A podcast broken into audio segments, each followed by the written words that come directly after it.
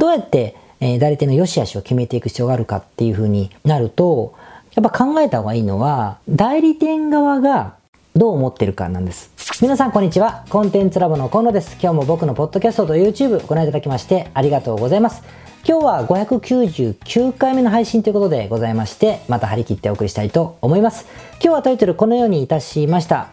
広告代理店を使って成果が出る人、出ない人ということでございまして、まあ今日は広告代理店の話ですね。ですから多分起業をしてない人とかね、これからな人にとってはちょっと遠い話に聞こえるかもしれませんが、いずれ関わる話だと思うので、えー、まあまあ参考までに聞いてみてください。そしてまあビジネスをもうしてらっしゃる方はね、あのー、目の前に迫る危機といいますか、まさに悩んでる方も多いと思うので、まあちょっと参考になればなと思ってお話をしたいと思います。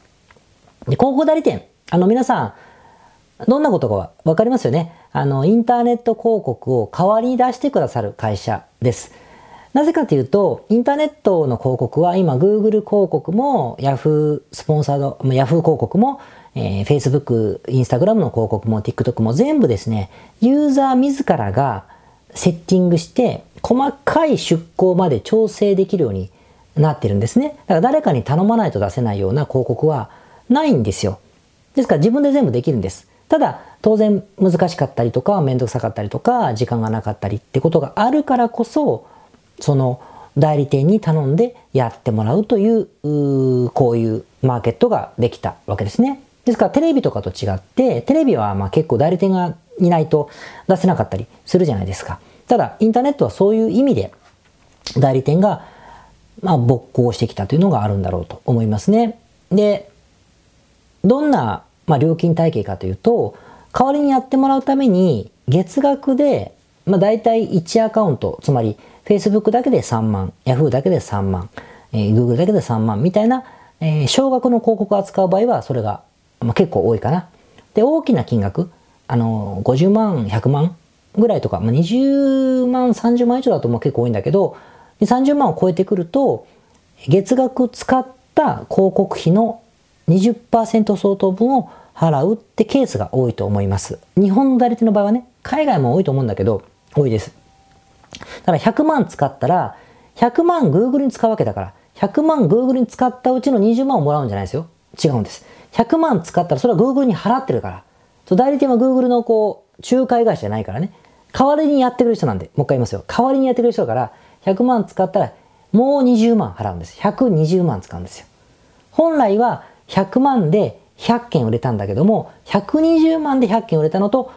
あの、こちら、広告主側はそんな感覚ですからね。これ勘違いしちゃいけない。つまりは、あの、うち数じゃないので、手数料払うわけじゃないですよ。携帯とかね、携帯会社の仲介って、とかインターネット回線の仲介会社って、けその KDA とかに払うお金の分からいくばく彼らはもらってるじゃないですか、キャッシュバックを。あのね、で僕らは違いますよね。広告費を使ってるんだけど、プラスやってもらった金を払ってるっていうふうにしないと分かりにくいんですね。20%って言うとね、なんか中身から払ってる気がするんだけど、そうではないということを気にした方がいいということですね。だからこそ、成果と呼ばれるものに対して、やっぱデリケートになりがちなんです。これ本当に大丈夫かな？広告がこれ大丈夫かなっていうよりも、この代理店で大丈夫かなっていうふうに感覚になりがちですね。だって、ね、100万使ったら20万も払ってるんですから、200万使ったら40万も払ってるんだからね、40万いれば、あの、安いスタッフだったら2人ぐらい雇いちゃいますからね。大丈夫かなってことで、なので代理店大丈夫かなという悩みが多いんですよ。多い。からこそ今日話をします。まあまあ、な話せば話すほど深くなるんだけど、ちょっと今日はね、わかりやすいポイントから話したいんだけども、じゃあ、どうやって、えー、代理店の良し悪しを決めていく必要があるかっていうふうになると、あのー、当たり前なんですが、やはり自分たちが望む成果が出るということが、やっぱ代理店にとってはあの、一番いいじゃないですか。なんだけど出ないからみんな、あの、文句を言うわけなので、これを、これをじゃあ、文句が出ないようにするためにどうするかって話をしていきたいと思うんです。思うんだけど、そうなるときに、やっぱ考えた方がいいのは、代理店側がどう思ってるかなんです。代理店側がどう思ってるかってことをひっくり返して考えた方がよくて、えー、僕自身もたくさんのあのクライアントさんがいて、クライアントさんも代理店を使ってるんですよね。使うし、その使う方のアドバイスを僕もしますしね。あと代理店さんがうまくいってないなと思ったら、このミーティングに参加したりも僕はクライアントさんと側としてするから、たくさんの代理店さんと話をしてきた方だと思いますし、えー、まあ、自分自身も代理店の仕事を受け、受けることがあるから、それも含めてちょっと思うんですけど、代理店にとって、よくある、まあ、立場っていうか、の一つ目がですね、お客さんのお金を使うでしょ？運用するんだから。使った時に、当然50万使っていいですよとか、予算は決めるんです。決めるからそれ以上使わないようにするんだけども、とはいいですね、20万使うとか40万使うって言って使っていいよって言われてるのに、この使ったお金に対して、成果がですね、例えば100万使ったら100件の成果が欲しいとお客さんが思ってるってことはイコール、えー、1つ売るのに1万円のコンバージョン単価、CPO って言ったりするけれども、1つ売るのにいくら使うかとかね、1つの資料請求にいくら使うかみたいなことって想定するから、お客さんっていうのはするから、その成果が出ていないと、やっぱお客さんっていうのは、使っていいよって言ってるくせに、文句言うんですよね。なんで出てないんだって言うんです。ね。だけど広告なんてやってみるとわからないですから、成果なんていうのはわからないじゃないですか。だから、このクレームが一番、まあ要はめんどくさいんですよ。代理店からすると。めんどくさい。鬱陶しいんですよね。鬱陶しい。要するに。だって使う、使うって言ったじゃんみたいな話もあるし、成果を保証できるものじゃないんだから、広告っていうのは。だけど、プロだろ、お前らっていうふうにお客さんは言いますよね。なんでちゃんとやらないんだというふうになったりするわけです。でも、ここのやりとりっていうのは非常に緻密で、後で説明しますけれども、このお金は全部使っても構わないけれども、これこれこれこれこれこれこういう条件でやろうねみたいなことがあれば納得するんだけど、でもある程度成果を予測してて、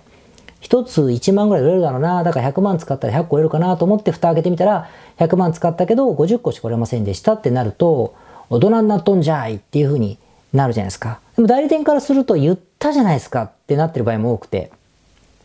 多くて、多いかどうか知らないけどなってて、このやりとりがめんどくさいんですよ。なので、どういうふうになるかというと、ビビるんですよね。お客さんが怒らないように怒らないように、つまり100万使って50個しか売れないよりも、10万しか使わなくて10個しか売れてない方が致命的じゃないと思うんですよ、代理店は。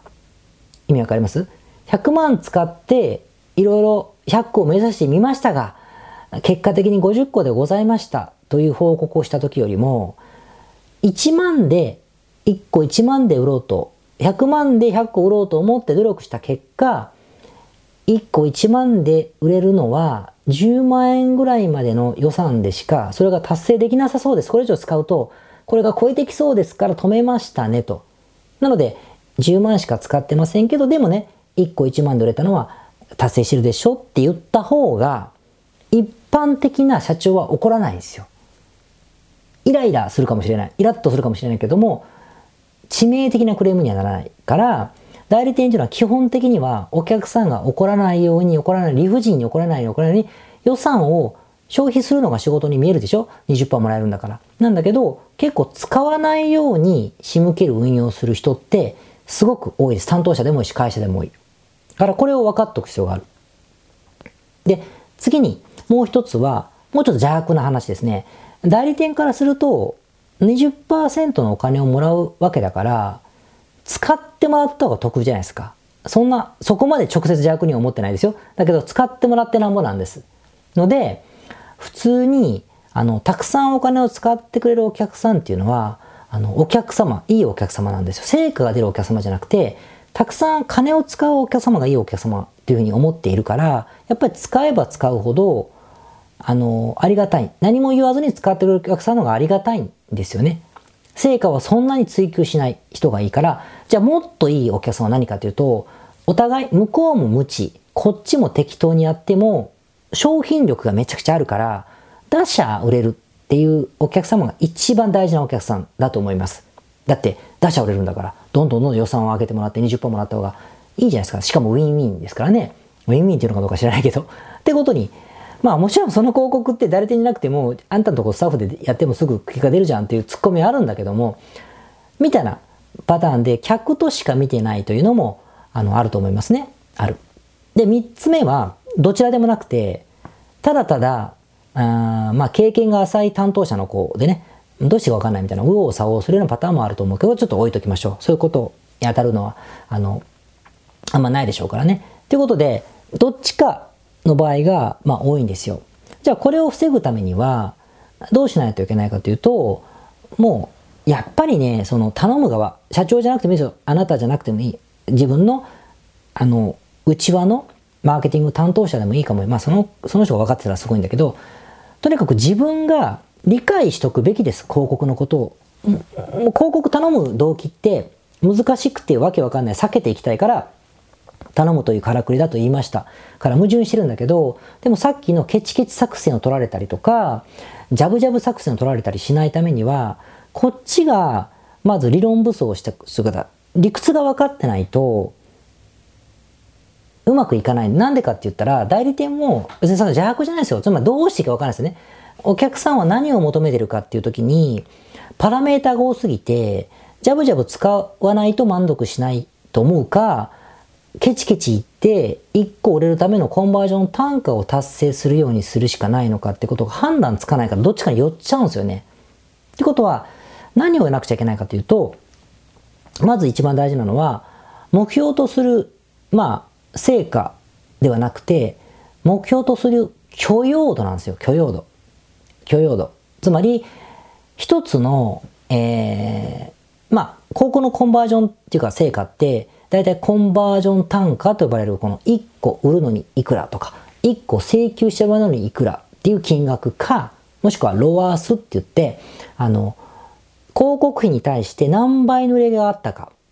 というね、100万使っ、あ、ごめんなさい、1万使った広告に対して2万売れてるかとかね、ロワースですよ。これは200%ね、とかね。えー、つまり、うん、商品販売価格に対する広告費を2割までに抑えたいというふうに思ってるんだ。それだと利益が出ると思ってるんだとしたら、えっ、ー、と、ロアスが、えー、500%じゃないといけないということですね。5倍だからね。1万使ったら5万売れないといけないじゃないですか。みたいなふうに、えー、この2つが成果と呼ぶんですが、この成果、コンバージョン単価がロアスをここにしたいっていうんじゃないです。ここにしたいのはしたいんだけど、許容度を決めるんですよ。ここまでだったら出していいって決めるんです。ここまで出していい。期待はだって、下なら下ほどいいに決まってんだから、そうじゃなくて許容度。ここまでだったら利益が出る。ここまでだったら未来に利益が出る。ここまでだったら許容する。というふうに決める必要があります。ネットショップだったらロアスでしょうね。えー、例えば、コンサル業とかコーチ業とか、まあね、観光ガイドとか、プロダクト販売とかだったら多分リード単価だから資料請求とかメルマガ登録のこの単価だと思うんだけどこの許容度を決める。でこの許容度をに行くなら行くならいい。行くなら合格だってまず伝える。伝える。例えば、えー、ロアス200%とかまあ CPA が3000にしようかな？一つのメルマガ登録に3000円2000にしようか2000円払っていいですよと言ってだったら許容しますしますで、そして月のマックスの予算は、えー、例えば30万ですってしたとしましょう。30万で一つの問い合わせが3000円払うのを許容度ですと。だから理想的なのは30万全部使い切って3000円だから、うん、30万割る3000円で 100, 100件？100件でね。100件の、えー、問い合わせが毎月あると、この広告が合格であると。まあ、実際ここから20%払うから、実際は3600円の単価ってことになるんだけどね、あの、広告代理店20%払いますから。まあでもまあ、いや、ちょっと今、はしょって話しますけど、っていうのは、ですよってまず伝えることが一つ。このになる限りは30万使い切って結構ですと。結構ですと。ただし、この3000になるからと言って、抑えるために広告を何も運用しないと、告って、あ、この3000にしなさいっていうふうにこう自動で機械学習させるんですが、3000にしなさいっていう広告を走らせたりすると、3000に抑えると思ったら、もうキャパシティとして15万しか使えませんってことになったりするんですよ。15万以上は広告は使ってくれないとか、なるとさっきのケチケチ作戦になっちゃうんですね。なので、これを超えないと思った時でも、チャレンジして結構ですと、例えば広告のそのキャンペーン増やすとか、ターゲッティング増やすとか、えー、クリエイティブを変えるとかして、チャレンジをすることによってこれが上振れても構いませんと。チャレンジした時に上振れた時に、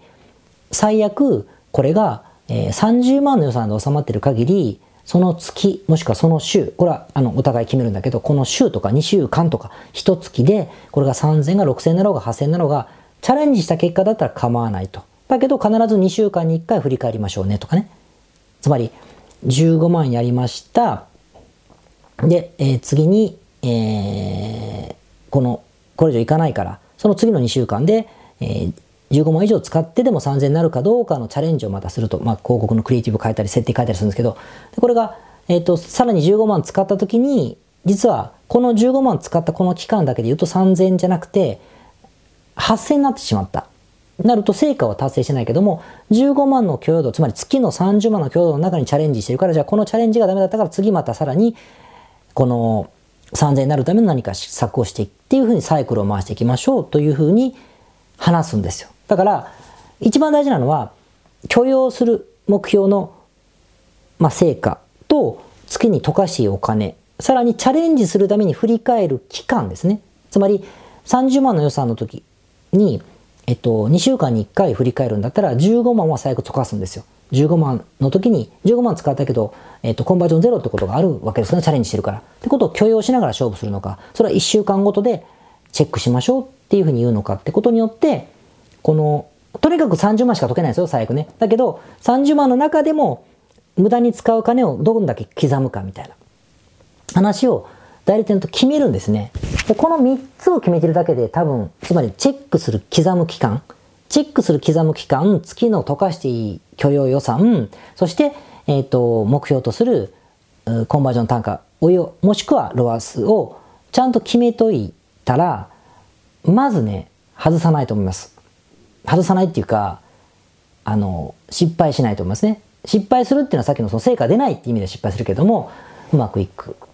と思います。思いますね。逆にこのどれかができてないと、大体付き合いが偶然うまくいってる広告以外だったら、あの、ギクシャクし始めると思うんですよね。よっぽど社長が放置じゃない限りは。と思います。今も伝わりました。やってる人はわかるんですけどね。あの、やってないとわからないと思うけど。ということを決めていけということなんです。そうすると、ケチケチ使って一月経ったけど使ってなかったじゃないのよ。いやいや、成果出なくて、というのか、とか、いや、まあまあ難しいっすよね、つって、来月は頑張ります、みたいにならなくて済むと思いますね。だからこの話をしたときに、先方プロですから、大体分かってくると思いますけど、これが分からない子だったらそもそもやめた方がいいですね。担当者変えるか、代理店を変えた方がいい。この、この説明が分からない人だったら。と思います。さらに、えっと、許容するんだけど、それを打ち合わせっていうか、刻む打ち合わせ2週間に1回なのか、1週間に1回なのか、まあ大体2週間に1回が多いと思うけども、この刻むレビューとか打ち合わせとか、次はどういう改善して、このチャレンジをするみたいなところが、この時間を空けてくれない人、打ち合わせの時間を空けてくれなかったりとか、このチャレンジのすることの提案はやっぱ向こうから欲しいですね。プロなんでね。クリエイティブを変えた方がいいから変えましょうとか、えー、これを、このキャンペーンのセッティング、ターゲッティングを変えましょうとか、キーワードをこういうふうに変えてましょうとか、いろ、もういろいろあるから広告って。これをいろいろチャレンジしてくれることも条件になるけれども、これもやってくれないのは良くないだろうというふうに思いますね。さっきのしつこいけど、許容 CP、許容のコンバージョン単価もしくはロアス、月に溶かしお金、えー、チャレンジした時に刻む期間、それと打ち合わせってことを許容してくれて、なおかつそれをミーティングをセットしてくれないと、してくれる。っていうことが分かれば OK だし、その刻んだ時のチャレンジの中身を提案してくれるってことも、あの、大事ですね。しつこいけど、動画はどういうのにしましょうよとかね。それを作るのはどっちかってことは、その、工数の問題だから、そちらで作ってくださいとか、私たちが作りますねっていうのは、ちょっとこれは、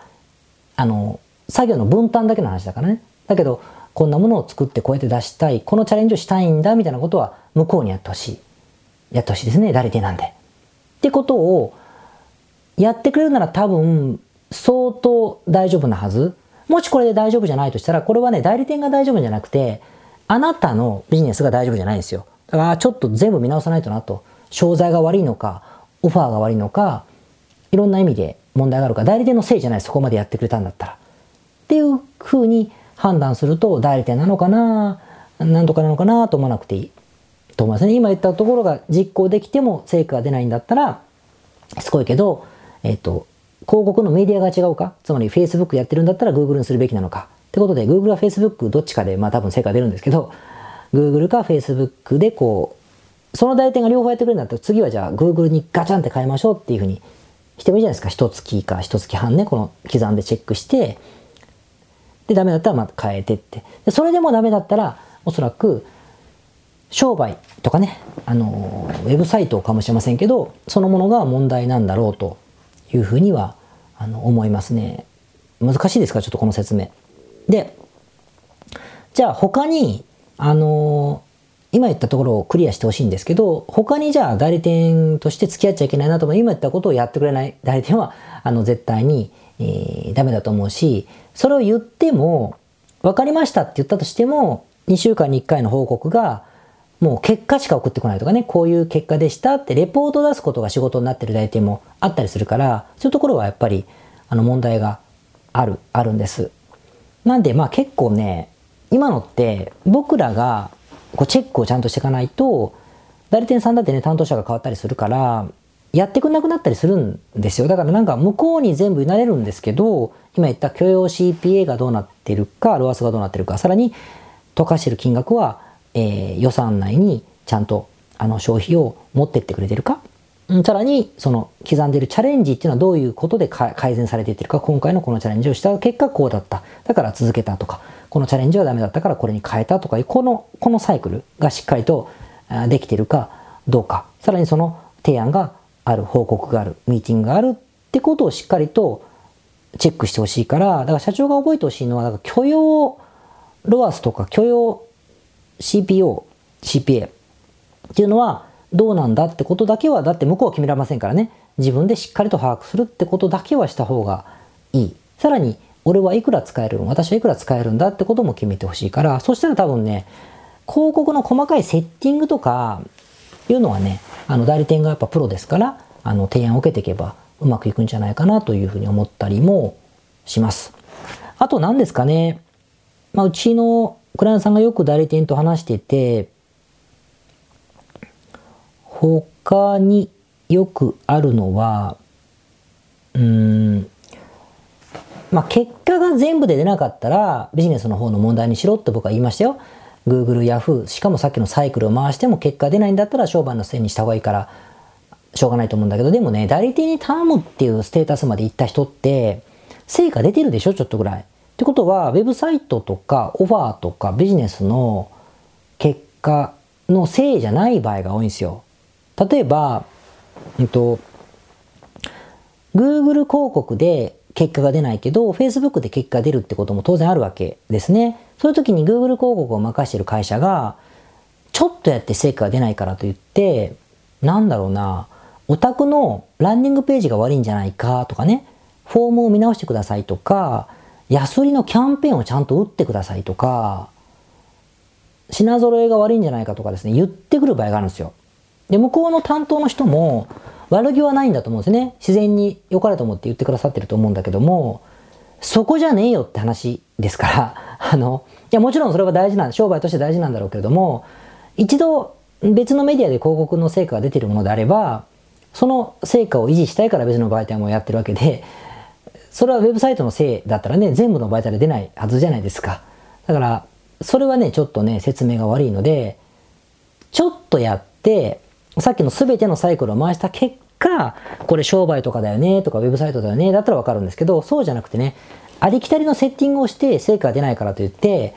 ウェブサイトを変えろとかね、改造しろとかいうような代理店さんだと、これは信用しない方がいいんじゃないかなって。失礼だな言い方が、でもまあ、ちょっとね、軸が違うんじゃないかなって、あの、お客様をね、少し舐めてるっていうか、どうせ知らないからと思って、ネットマーケティングの全体論に煙に巻くっていう得意なやり方があるんですよ。わかります？例えば、うん、広告の是非を問うてるのに、ネットマーケティング全部のやり方が悪いとか、コンセプトが悪いですねとかね、なんか、差別化できてないんじゃないですかって言われたら、いやいや、もうそこじゃねえからお前ってな、なるません？あの、煙に巻きやすいんですよ、代理店って。あの、広告が悪い、広告の成果を出すということにフォーカスすればできることっていっぱいあるんだけども、でもね、あなたのウェブサイトが悪い。あなたの申し込みフォームが悪い。あなたの訴求が悪い。コピーが悪い。キャンペーン打ってないからだ。金額高いからだ。勤労感謝、ブラックフライデーやりましたか？みたいなこと言ってると、煙に負けるでしょ もちろん正直に言ってるんでしょうけど、こういうことを言う会社は、僕はあまり好きじゃないですね。あの、信頼関係がずっとできたらまた違いますけれども、今言ってるやるべきことをやったからやっぱり言ってほしいなと思うので、こういうところも、えー、幼稚ではないかなというふうに思ったりもします。まあまあそんなとこかな。ちょっと話せばもっとたくさんあるんですが、あの、広告とは何ぞやみたいな話をするとね、また違うレクチャーになるので、それはまたちょっと今度別の機会でお話をしますけども、今日はまず代理店の使い方って意味で言うと、まあ、結局は、あの、自分が理解してくださいと、少なくとも許容のロアスか、許容の CPO、CPA と、えー、月額で溶かしていいお金、お金。そして今は、えっと、その、チャレンジですね。あの、目標ロアスとかね、設定するとこう、その目標で抑えようと思うからあんまり出してくれなかったりするので、広告が。それを許容してチャレンジしていくっていう時の刻み方、半2回、2週間に1回月るなら、あの、月の3の半分は溶かすっていう覚悟でチャレンジしていくことだからね、ってことを決める。さらに、そのチャレンジの提案は向こうからもらう。もらう。っていうこの際、そしてそのミーティングはチャレンジの都度、その目標に対してどうなってるかってことを議論していく。チャレンジがどうなったか、目標が達成したかしないかみたいなことを議論していくってことを許容する代理店だったら大丈夫だし、それでもダメだったらおそらくメディアを変える。つまり Google だったら Facebook、Facebook だったら Google っていうことをすれば、で、そこまでやってダメだったら多分ウェブサイトとかトレンドとか競合とかみたいな話になると思うし、これが全うできないと大体火傷するっていうか、なんだかなーって感じになってるので、これ全うできない何か要素がある。代理店だったら変えるってことをなさった方がいいと思っていて、代理店じゃなくてもね、ここならとかね、ランサーズとかでも、まあこれなかなか難しい、探し方難しいんだけど、意外とね、これをちゃんとやってくださる人もいたりしますからね、あの、選び方は今自由度が広がってるんじゃないかなと思うし、今言ったことがわからないなと思うなら、代理店ちょっと待ちましょう。あの、自分でやってみませんあの、僕がね、これでもレクチャーしますからね。ってやった方がいいんじゃないかなと思ってて、まあ、うちのクライアントさんも結構最初自分でやって、やり取りして僕が、まあ僕も代理店やってますからね、そのコンサルしてこうでこうですねって広告のことはあと散々やってるんでもまあいろいろめんどくさいから頼むわってパターンの方がやっぱりうまくいってるなってはちょっと思うので、今日言った話がもうわけわかんないようだったらやっぱり自分でちょっとやってみて、押さえどころを理解してからの方が、結果論としてね、代理店は後でめんどくさいから頼む注文をこう、クッと上げれるんじゃないかなというふうに思ったりもします。まあまあ、ちょっと説明がわかりにくかったらね、僕メルマガでもこのネタ書いてますから、あの、うちのメルマガ登録してもらったりとか、ブログ記事にもアップされてるんで、あの、コンテンツレモンサイトにアクセスして、ちょっと見てみてください。それでは、また今週も頑張っていきましょう。はい。それでは599回目の雑談でございますね。今日はね、ちょっと個人的なことというか、50代頑張れって話をしたいんですが、50代会社員頑張れって話をちょっとしたくてですね、この前久々にあの学生時代でずっとお付き合いがあって仲いい友達と、まあまあコロナも明けましたんでね、ご飯食べようってことで久々に食事をしていろんな話をしてたんです。その時彼にあの教えてもらったんですけれども、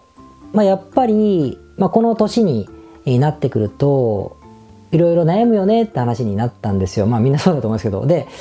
ご存知ですか？あのミッド、ミッドレイジ、ミッドなんとかクライシスだっけ？ミドルエイジクライシス？あの、中年クライシスって日本だって言うんですけど、僕もクライアントさんから教えてもらって、あの、初めて言葉を昔知ったんですが、まあ、中年期に差し掛かると男女ともに、まあ、男の人が多いらしいんだけど、なんかね、やっぱり肉体的な変化だったりとか、えー、性愛まあ、恋や愛だっていう世界から離れていくでしょやっぱ年取ると。とかあと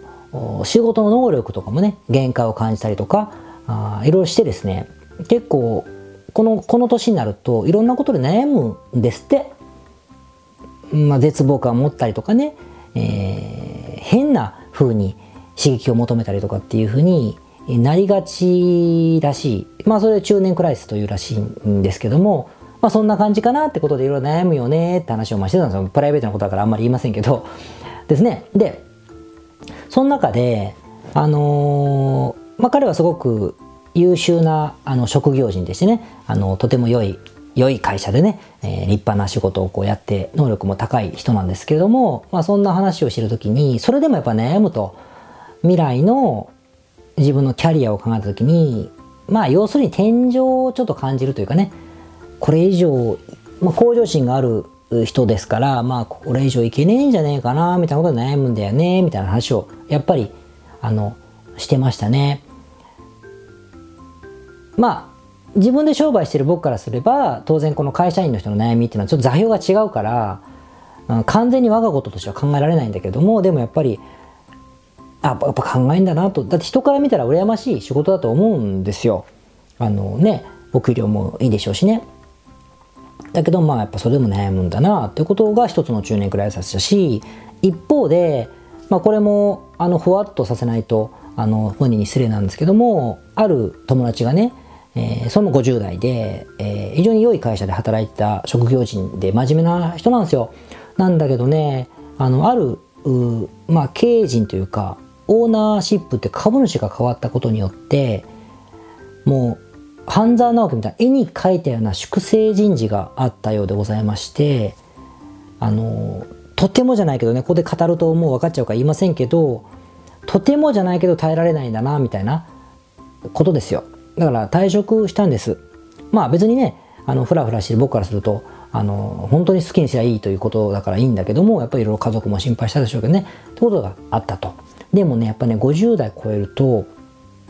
転職活動がね、やっぱなかなか苦戦するみたいですね。人によるでしょう。人によるでしょう。だけど、苦戦するみたいですね。で、特にアメリカとかと違ってね、年齢を日本だと書くから、なかなかどうしてやっぱり就職ってなるとね、えー、難しいんだなというふうに思いました。でそれはまた一方変わって、まあ、僕の友人でまた別のやつとね話したそいつもねいやもう金が、まあ、給料が低いと嘆いてた彼はまた逆でね給料が低いということで嘆いて金がねえんだよね。もうこれは俺は終わってるよ人生みたいなこと言ってね笑ってましたけど、まあ、その質はそいつでやっぱこのなんか絶望感があるというかまあ、起業とかすりゃ、副業とかすりゃいいんだけどね、それもやる気ないみたいだから、まあ、ちょっとそれは言いませんけども、ってことね、言ったりとかしてね、なんかね、結構、なんでしょう、30代、40代の時って、まあまあ、悩みはなくならないけどね、なくならないけど、こういうなんか、絶望感というか、頭打ち感みたいな悩みって、自分に期待できないみたいな悩みってそんなに聞かなかった気がしてたんだけどやっぱりなんかある特に会社員とかどこか勤めてるっていうケースさっきのパターン全部そうだからってなってくるとこの枠にいると自分の居場所がもうなくなるんじゃないかとかね。この枠にはいられないんじゃないかとかっていうふうに思い始めるのっていうのもやっぱり50代とかの特徴なのかなっていうのはね年取ってみないとちょっと分からなかったですね。こういうのもだ中年クライスの一個なのかもあの知れませんよね。もちろん起業している僕は僕で別の意味の中年クライスがあるんですよ。もちろん言いませんけど あのあるんですが。なんかねそう思うとねでも少なくても職業についてはあのー、なんだろうこれこれ以上俺無理なんじゃないかっていう自覚的には思いますよ。いつまでたってもなんか年少がこうなんねえなとかね自虐的に思ったりはします。けどでも本音では実はなんとかなんじゃないかとやっぱ思ってますしねなんとかしたいと思って動きは亀のように遅くてもこうしていこうああしていこうっていうふうに思ったりする。そこの疑問はあんまり湧かないから自分がやってないからできないんだなとかね俺にはこういう才能がないからここはできなかったなとかいうのはあるけども。でも頭打ち感みたいなものっていうのはなかなか感じないからそういう意味ではやっぱり職、起業してるってことのメリットを50代にこういう意味で感じるっていうのは、あの、あんまなかったんでですね、やっぱありがたいことなんだなと思いましたね。な、なんだろう、別に僕はもうね、サラリーマンなんかやってるとゆでガエルだみたいな話する人ってあんま好きじゃないんです。人の勝手じゃんって思うから。だし、あの、そのとても大変な仕事でねやり遂げてるわけだから僕も自分でサラリーマンだったね長くね。そういうことを言うとかねあの人はねあんまり好きじゃない。あのぶっちゃけバカだなって思うのでそういうことを言ってんじゃないですよ。だけどでも唯一何かね良かったなっていうことがまた増えたっていうかあ自分で仕事を選んだりとかこのまま行っても伸びねえかなみたいなことを感じにくくて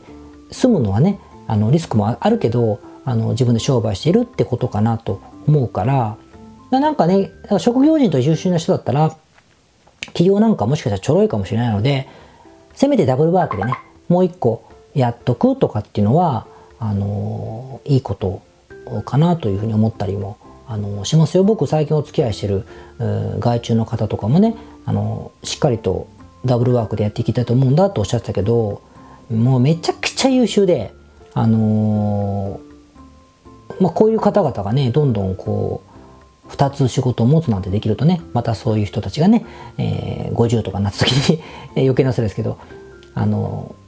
ー、そんな風なね頭打ち感みたいな感じなくていいのかなと思ったりもしましたけどまあまあ分かりませんけどね。明日は我が身こういうのはあの贅沢な悩みかもしれませんけれどもねみんなね、えー、ということでいろいろ同世代の仲間と喋っていてねいろんな立場の人と喋るといろんな気づきがあってまあ自分のまあ要はありがたみをありがたかったって話ですよ。なんでまあ一生懸命仕事を頑張って あの遊びも頑張ってこの配信も頑張っていきますのでまた次回ちなみにそうそう600回なんですよ。なんで600回記念は多分しないと思いますが、あの何か企画できたら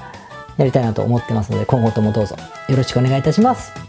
皆さんこんにちは。コンテンツラボの河野と申します。この YouTube チャンネルをご覧いただきましてありがとうございます。え普段は在住の起業家の皆さんにインターネットを使ったビジネスのサポートをさせていただいております。これまで、え約3000人の方々のビジネスのサポートを行い、すべてのクライアントさんの売上総額は300億を超えているぐらいだと思います。えこのチャンネルではそんな経験をもとにインターネットビジネスもしくはインターネットを使った企業についてえ詳しく役に立つ情報をお送りするように心がけております。海外においての事例もとても豊富に含んでいますので、日本の方にも適用できることがとっても多いと思っております。ぜひチャンネル登録をして配信をご覧になってみてください。ポッドキャストをお聞きの皆様、こんにちは。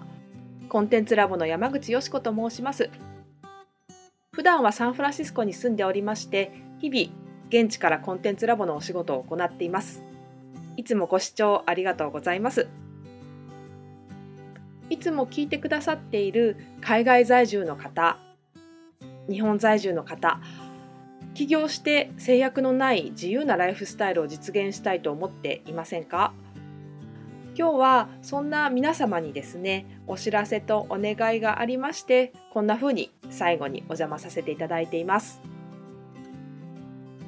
そのお願いというのはですねコンテンツラボのコンサルティングサービスについて知っていただくということです。で、あのー、番組の中でも河野が時々メンバーさんと呼ばせていただいていることがありますのでご存知の方も多いと思います。起業前の方にはビジネスプランを一緒に考えることから始め起業後の方には集客組織化異業種展開だったりはたまたお金の残し方とかそして望むライフスタイルの実現というところまでですね。メールやオンライン通話でのコンサルティングのほかに学べる仕組みとしてあの定期的に私たちの方からコンサルティングを受けていただいているメンバーさん用に教材をあのお配りしたりですね。あと世界各地にお住まいの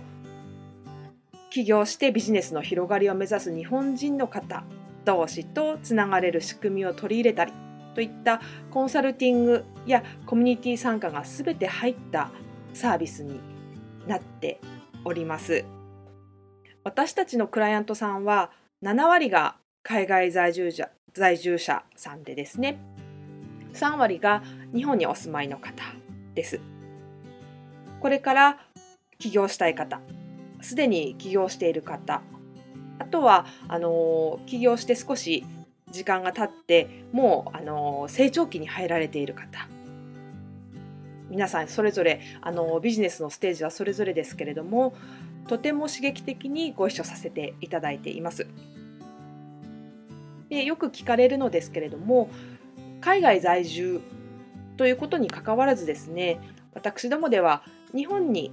お住まいでビジネスを展開している方とかあの起業計画されている方にもお使いいただけるコンサルティングサービスとなっていますのでご安心ください。起業前、起業後、日本、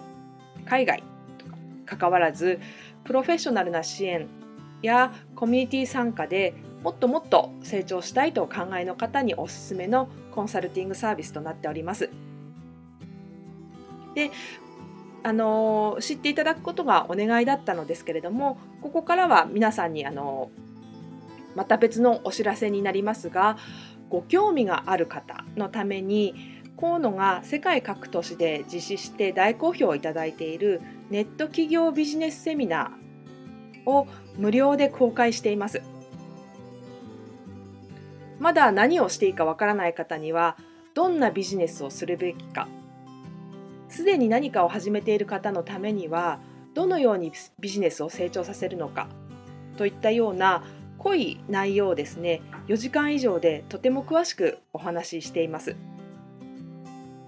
もちろんあのコンテンツラボの強みとして今まであの一緒に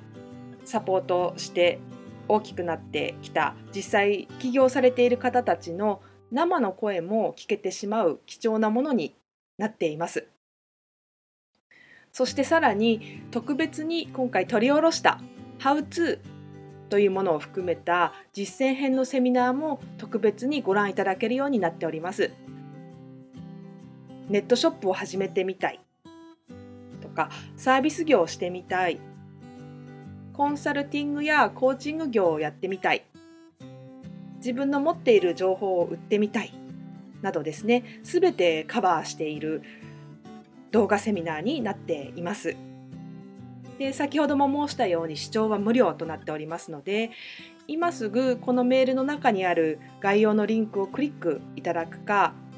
コンテンツラボという名前で検索して動画を請求してご覧になってください。